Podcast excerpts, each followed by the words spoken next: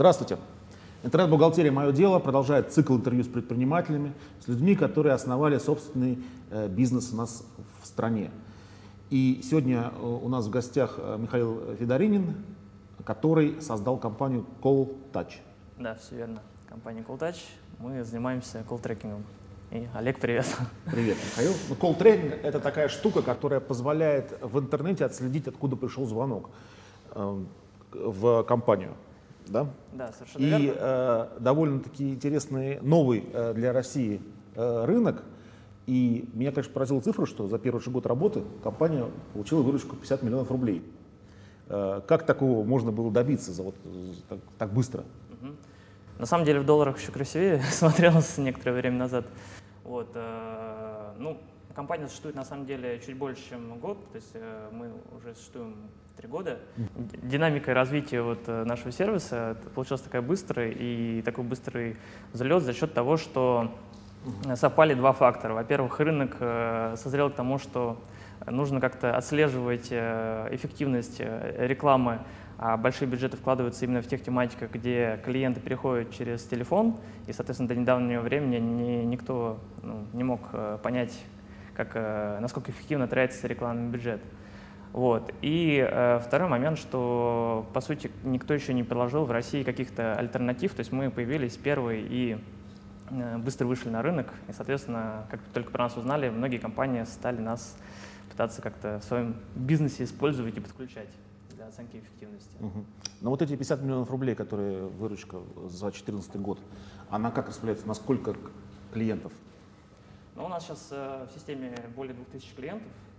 Вот, э, скажем так, когда мы только вышли на рынок, в первую очередь потянулись крупные клиенты, то есть у нас там первые там 100-200 клиентов, это был крупный бизнес, э, лидеры по различным отраслям.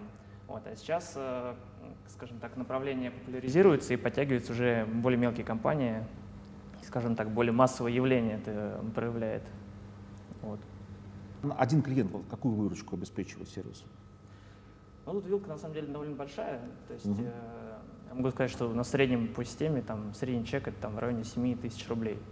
Вот, там, а минимальные тарифы идут там от 4,5 тысяч рублей и, в принципе, э, до бесконечности. Ну, не до бесконечности, то есть, э, скажем так, соотношение э, э, цены и качества, оно более чем разумное. То есть, скажем так, мы когда делали ценообразование, исходили из того, что это все-таки аналитика, и за аналитику люди не готовы платить там больше 3-5% от бюджета, который они тратят на рекламу. Мгм.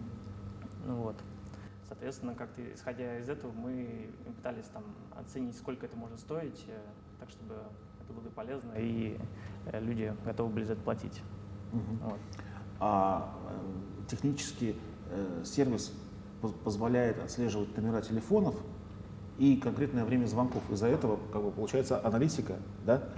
А, Давайте я немножко, может быть, да, расскажу просто, как это в принципе Да-да. работает, э, технология. То есть суть в том, что э, мы на сайте размещаем некоторый скрипт, который определяет, откуда пришел человек. А, И э, дальше э, мы работаем следующим образом. То есть, допустим, на сайте в течение дня бывает там тысячи заходов. А, Соответственно, наша задача каждому человеку выделить уникальный номер, чтобы когда он позвонил, мы четко могли сопоставить, что этот человек пришел там к какому-то виду рекламы. Вот. э, Может показаться, что для этого нам нужно тысяча номеров, но на самом деле это не так. Нам достаточно понимать, что если у вас там посещаемость тысячи человек, то на сайте одновременно не может находиться, скажем, там больше 10 человек. И, соответственно, нам достаточно 10 телефонных номеров, чтобы покрыть вот этот, э, это количество людей, которые в данный момент онлайн.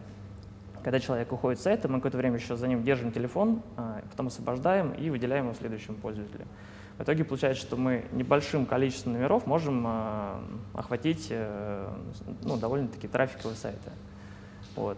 И, соответственно, в результате вы получаете информацию про человека там, практически полностью. То есть э, с какого поискового запроса он пришел, с какого там, ключевого запроса в контекстной рекламе, с какого объявления, там, рекламе по телевизору и так далее. Вот. То есть прелесть системы то, что вы видите полностью раскладку по всем вашим пользователям, которые звонят по телефону. Мгм. А за границей такие сервисы действуют? Вот на самом деле у нас основные как раз конкуренты, то есть мы пока такой локальный игрок, э, у нас только в планах сейчас э, выход за рубеж. Э, Есть, скажем так, три прям крупных конкурента наши. Одни в Англии и две компании в Америке. То есть вот мы скажем так, пока из того, что изучали этот рынок, мы их э, воспринимаем как э, основные конкуренты, с которыми, наверное, нам придется бороться. Вот. Но с точки зрения э, технологии мы там анализировали и ничем не уступаем этим конкурентам и вполне можем выходить на этот рынок. Единственное, тут другой момент, что а, с точки зрения технологий мы это изучили, а вот с точки зрения, там, не знаю, ментальности восприятия там, пользователями, как, там, как строить продажи, вот это, конечно, непонятно. То есть это еще нам предстоит э, делать такие mm-hmm. трассировочные выходы, чтобы смотреть, э, как все это будет работать. Вот, если там с российским рынком у нас уже более-менее отлажен там, процесс продаж э, и понятно наше позиционирование, то вот э, с западным рынком пока все так угу. неоднозначно. Михаил, ты создал компанию с выручкой 50 миллионов рублей за один год, по сути, и без инвестиций. Расскажи, как тебе это удалось. Да. Но это, на самом деле, мой второй бизнес. Э, у меня было, ну, собственно, есть небольшое рекламное агентство, которое там на бутиковых э, клиентах специализируется. И, по сути, тут я немножко, наверное, так лукавлю, что совсем без инвестиций. По сути, просто инвестиции из этого бизнеса, они перетекли э, в, в бизнес, который, вот, собственно, называется School Touch. Вот. Но действительно, то есть мы не привлекали никаких сторонних там, финансов, и поскольку количество денег, которое я мог в это вкладывать, было весьма ограничено, мы э, развивались вот как-то очень так, скажем, считая каждую копейку и так, то, что, то, чему я научился, эффективно тратить э, деньги. Вот. Хотя сейчас я понимаю, что, возможно, имело смысл все-таки на раннем этапе привлечь инвестиции, то есть на этапе идеи, и мы бы, возможно, могли бы чуть быстрее дойти к тому, что сейчас есть, потому что время, оно очень так ценно, то есть надо бежать очень быстро, чтобы никто не догнал. Вот. Ну, то есть есть свои плюсы и минусы. С другой стороны, я понимаю, что на тот момент, э, скорее всего, я бы не смог э, так эффективно потратить эти деньги, потому что я, у меня не было понимания, как работать там с инвестициями. А вот известный проект Callback Hunter, он отчасти конкурент или он вообще как бы немножко в другой э, отрасли? Ну, отчасти он, конечно, нам конкурент, поскольку у нас там тоже mm-hmm. есть некий модуль, э, по сути, аналог вот этого колбы Хантера, но для нас это не основной фокус бизнеса, то есть это некое побочное явление. То есть у нас идея такая, что есть вот э, аналитика, некий мозг, и дальше мы вокруг этой аналитики насаживаем различные сервисы, которые позволяют увеличить э, эффективность от рекламы за счет там, каких-то вот, там, инструментов, используя наши данные по аналитике. Поэтому мы там считали, что вот этот модуль callback, он тоже хорошо вписывается в нашу линейку и тоже его сделали но мы не планируем там за счет него как-то только выходить. То есть это скорее такое побочное направление у нас.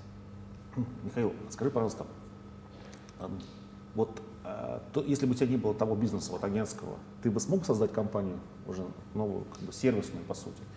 То есть это, э, ну, вопрос такой хороший, на который у меня однозначно нет ответа, потому что даже те деньги, которые у меня были, я в какой-то момент понял, что их очень мало и недостаточно для сервисного бизнеса.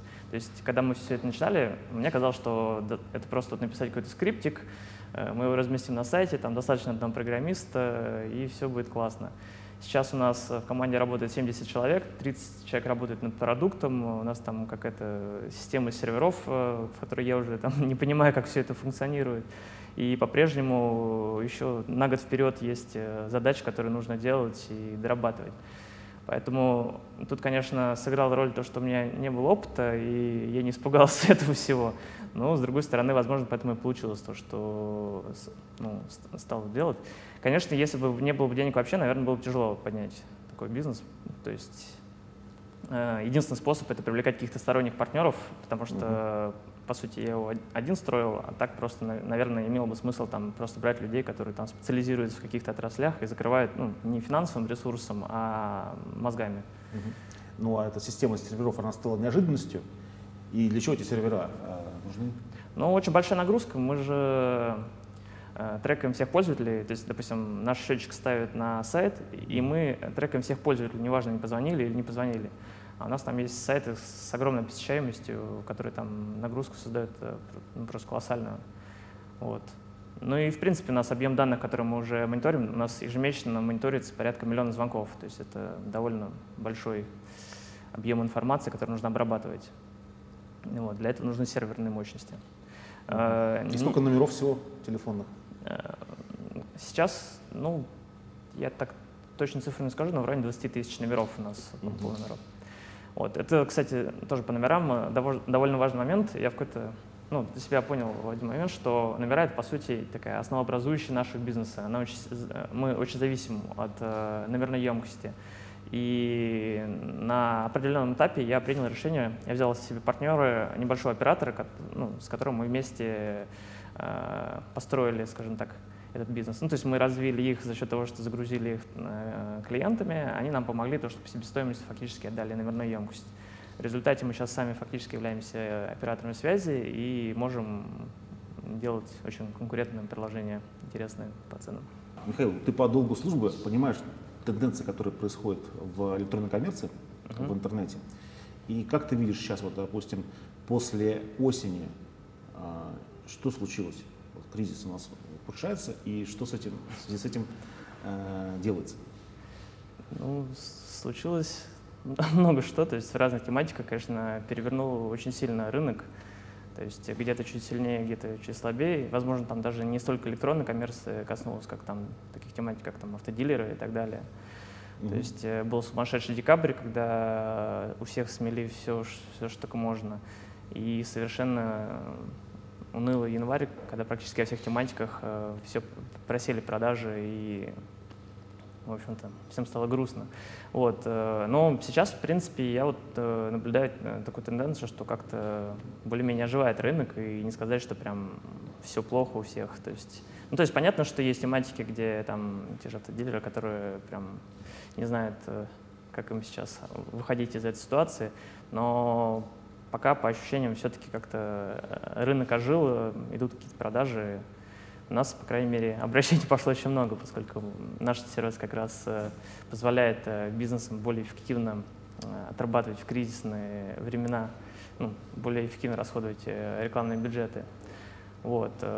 То, что с этим будет, пока непонятно просто, на каком этапе мы сейчас находимся, то ли это уже новая реальность, к которой надо привыкнуть и все, то ли это как-то начнет отрастать, улучшаться, либо это начнет ухудшаться, сложно прогнозы какие-то делать. А на стороне клиента, а как эта аналитика должна быть интегрирована в его внутренние аналитические э, отчеты? Например, она может быть с Google Analytics э, интегрирована вот, звонки, звонки? Да, да. У нас довольно гибкая система. Mm-hmm. Ну, то есть, в принципе, это облачный сервис, который имеет э, веб-интерфейс, и так же, как Google Analytics, можно зайти и посмотреть э, всю информацию. При этом у нас есть интеграция с тем же Google Analytics. Можно, допустим, ну, чтобы использовать единый интерфейс э, Google Analytics, просто выгружать данные э, из нашей системы в Google Analytics. Это все делается там. Ну, как человек э, может посмотреть, что с этого звонка прошла продажа? То есть эм, не только там, например, звонок. Именно физические продажи, да? Физическая продажа, да. Э, где, в какой системе это увидит?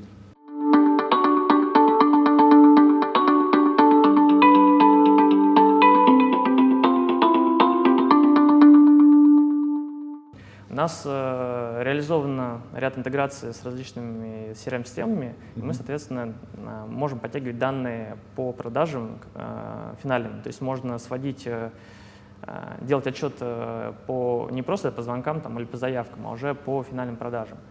Вот, mm-hmm. э, то есть, в принципе, это в нашей системе все можно строить. Либо эти данные можно выгружать э, в Google Analytics, э, там это очень просто делается, нажатием одной кнопки. Вот, и те же данные просто мониторить в Google Ты сказал, э, Михаил, что у тебя конкуренты американский и английский. То есть ты сейчас э, хочешь идти на американский рынок? Ну, у нас сейчас такие планы попробовать э, сделать, э, как говорил он, так сказать, дрессировать. Сейчас, сейчас просто все хотят идти на американский рынок. Ну, можно понять. Как будто мы, мы, как будто мы наоборот, э, помирились с Америкой, а не поссорились. Ну, для меня это скорее как некая диверсификация рисков угу. э, для моего бизнеса, то есть чтобы часть э, бюджетов у нас шла не в российской, ну, не в рублях, а там, в другой валюте.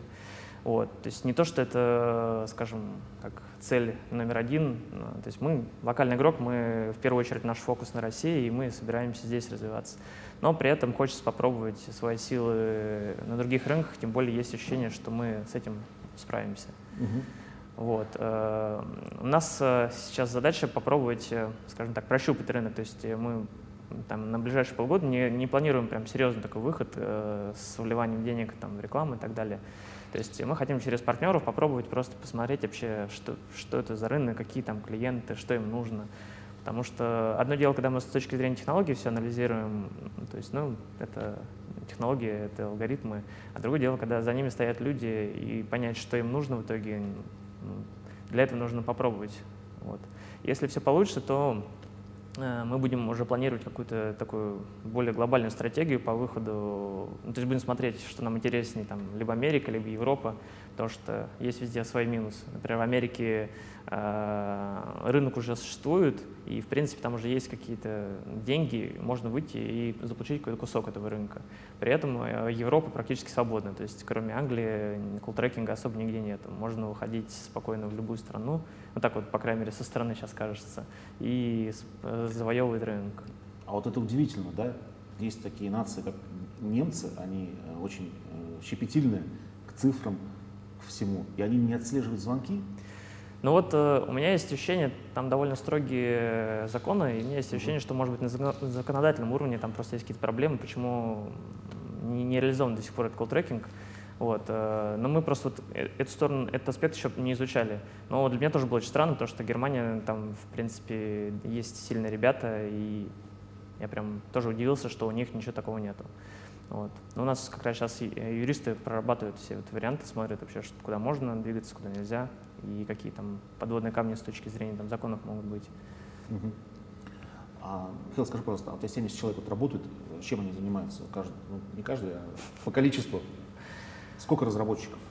А, разработчиков у нас сейчас 15 человек э, э, работает прям в компании, и угу. есть несколько аутсорсинговых компаний, которые мы привлекаем периодически для каких-то задач, когда сами не справляемся. У нас сейчас два офиса, один в Москве находится, один в Владимире. Во Владимире у нас вынесен колл-центр небольшой, и отдел продаж, и техподдержка. Вот. Э, в Москве, соответственно, сидят разработчики, ну и там ряд топ-менеджеров.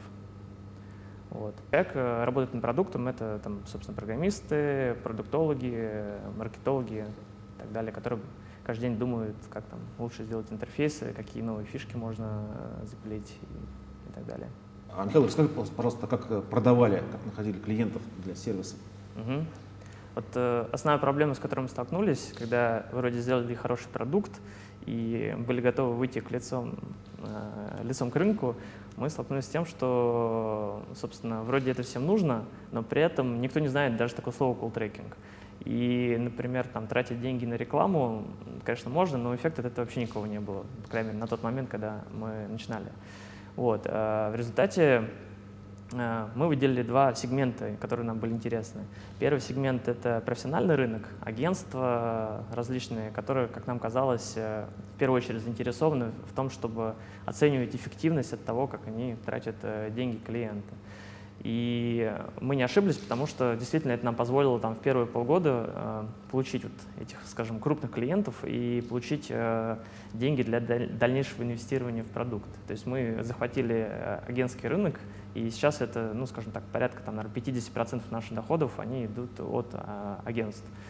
Вот. И мы это очень ценим, потому что от агентств получаем не только клиентов, получаем еще очень важный фидбэк а, как от профессионалов рынка, что нужно в нашем сервисе доделать, чтобы он там, был более полезен для них. Вот. А, но где-то год назад мы а, поняли, что нужно двигаться быстрее, и агентский рынок хорошо, но есть огромный рынок а, конечных клиентов, которые, в общем-то, не завязаны на агентство. Вот. И, по сути, такой был прорывной момент, за счет чего мы там последний год э, хорошо выросли, и за счет чего мы сейчас очень быстро растем. Мы начали строить свой отдел продаж.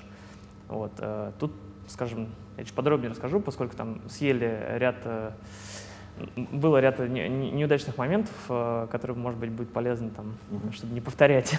Вот. Мы э, первое, что начали пытаться, это продавать э, холодными продажами. Мы сделали колл-центр небольшой, и начали просто поливать рынок звонками, пытаясь продать им колл-трекинг. Но получалось так, что люди просто ну, не знают, что такое колл-трекинг, и э, менеджер, который делает день по 200 звонков, он не в состоянии нормально, быстро объяснить им, что это такое, и продать. Вот. В результате мы поняли, что э, колл-центр у нас получи, получается просто формировать некий интерес. То есть мы можем заинтересовать человека, и дальше нужно, чтобы подключался уже продажник, который будет с ним работать и пытаться ему как-то продать. Вот. В результате у нас интересная схема э, выработалась продаж, то есть у нас есть колл-центр, который э, формирует интерес. То есть это либо приглашение на наши мероприятия, которые мы проводим э, там, 4-5 раз в месяц, плюс там одна конференция раз в месяц.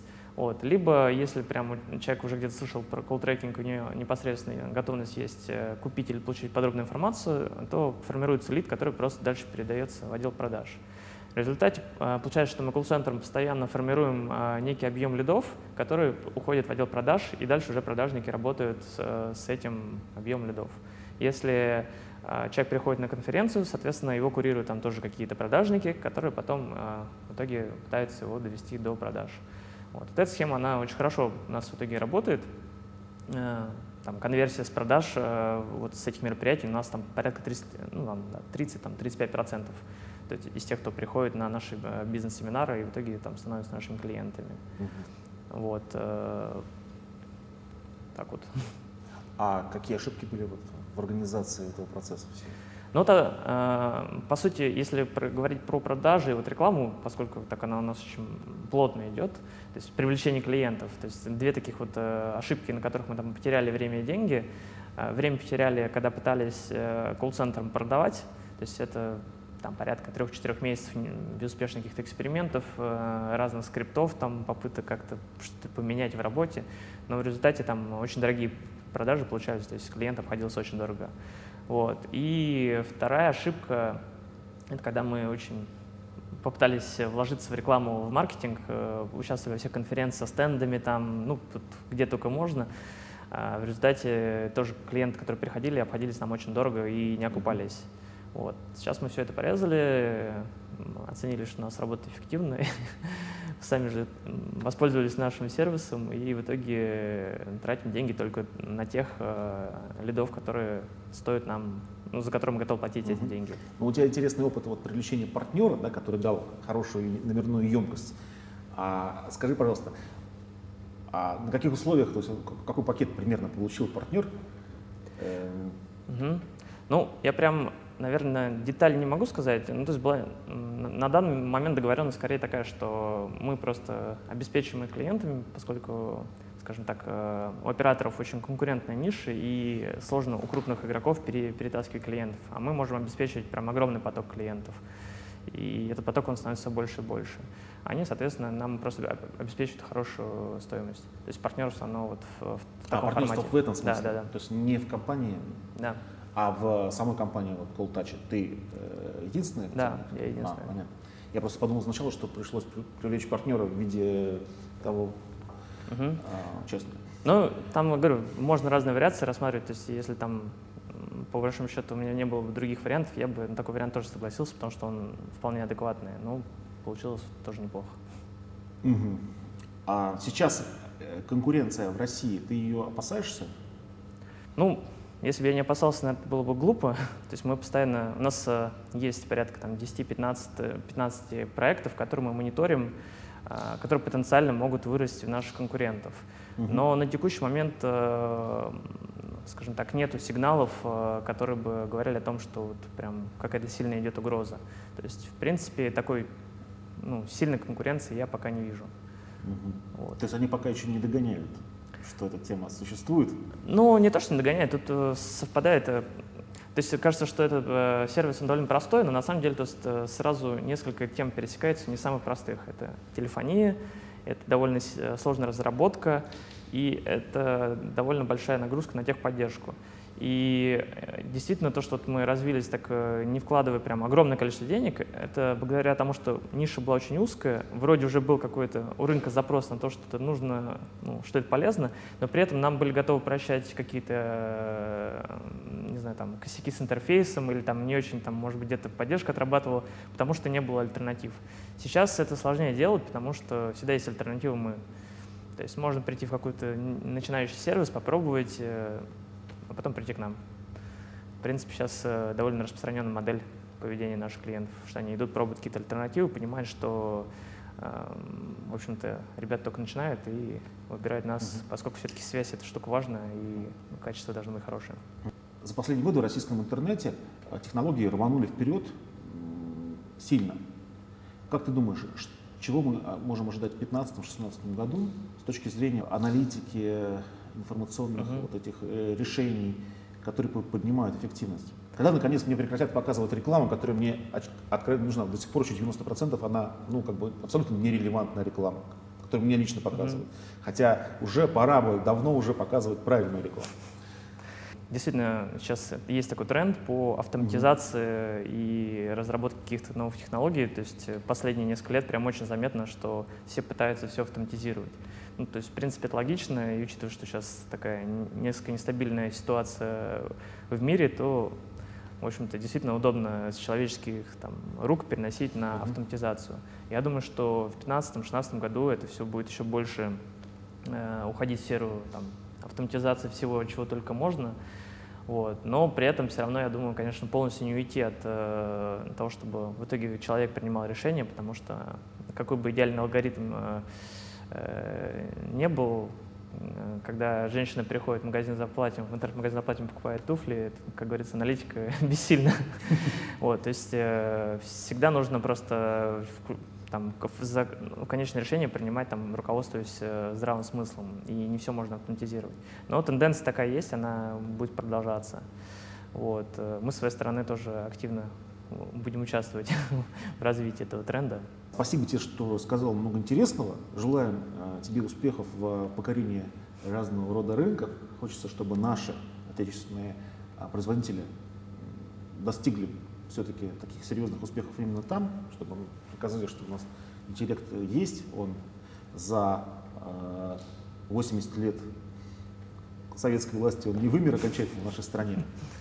Вот. И хочу тебя спросить, ты как относишься к тому, что э, в России делают бизнес, судя по всему, довольно положительно, раз ты его делаешь. А, но вообще, насколько Россия пригодна для бизнеса и теперь уже, наверное, для жизни? Бизнес здесь делать абсолютно нормально. Мне кажется, всегда в стране, в которой ты живешь, когда ты резидент, э, делать бизнес намного проще, чем где ты пытаешься в другой стране крайней мере, я понимаю людей, которые меня окружают, э, мы общаемся на одном языке, я понимаю, что они в голове, и это проще. Э, в принципе, кризис тоже можно к нему по-разному относиться. Я все-таки считаю, что кризис — это в первую очередь возможности. То есть я там первую компанию организовал, ну, как раз э, основал в 2008-2009, когда у нас там тоже были такие ситуации в стране не очень позитивные. Но там вроде как-то побыстрее все это разрулилось. Вот. Э, я считаю, что это большие возможности. И вот, например, даже сейчас для нашей компании э, никогда у нас не было еще такой ситуации, что к нам э, очередь стоит из разработчиков, очень толковых ребят, угу. и хотят у нас работать. То есть ну, с декабря в этом плане просто ситуация кардинально поменялась. До этого мы просто искали там с, огнем ночью везде этих людей, и просто не было на рынке, все были перестроены. Сейчас очень много вариантов, и это прям радует. И самое главное, люди прям а, хотят работать, э, держатся за свои места. Это здорово. То есть мне кажется, это как-то немножко делает рынок более здоровым. Вот. Э, я надеюсь, что как-то э, сильно хуже не будет в стране нашей, и всем будем, ну, хоть, конечно, все эти события последних, скажем так, недель не, не самые позитивные, но все-таки хочется верить в позитивные сценарии развития. Я люблю Россию, хочется здесь жить. Вот, и мне, конечно, было грустно, если бы пришлось отсюда уезжать на совсем. Вот. Но время покажет. То есть пока мои планы развивать бизнес здесь, э, ну и диверсифицировать риски, смотреть по сторонам. Спасибо. Олег, спасибо, что позвал.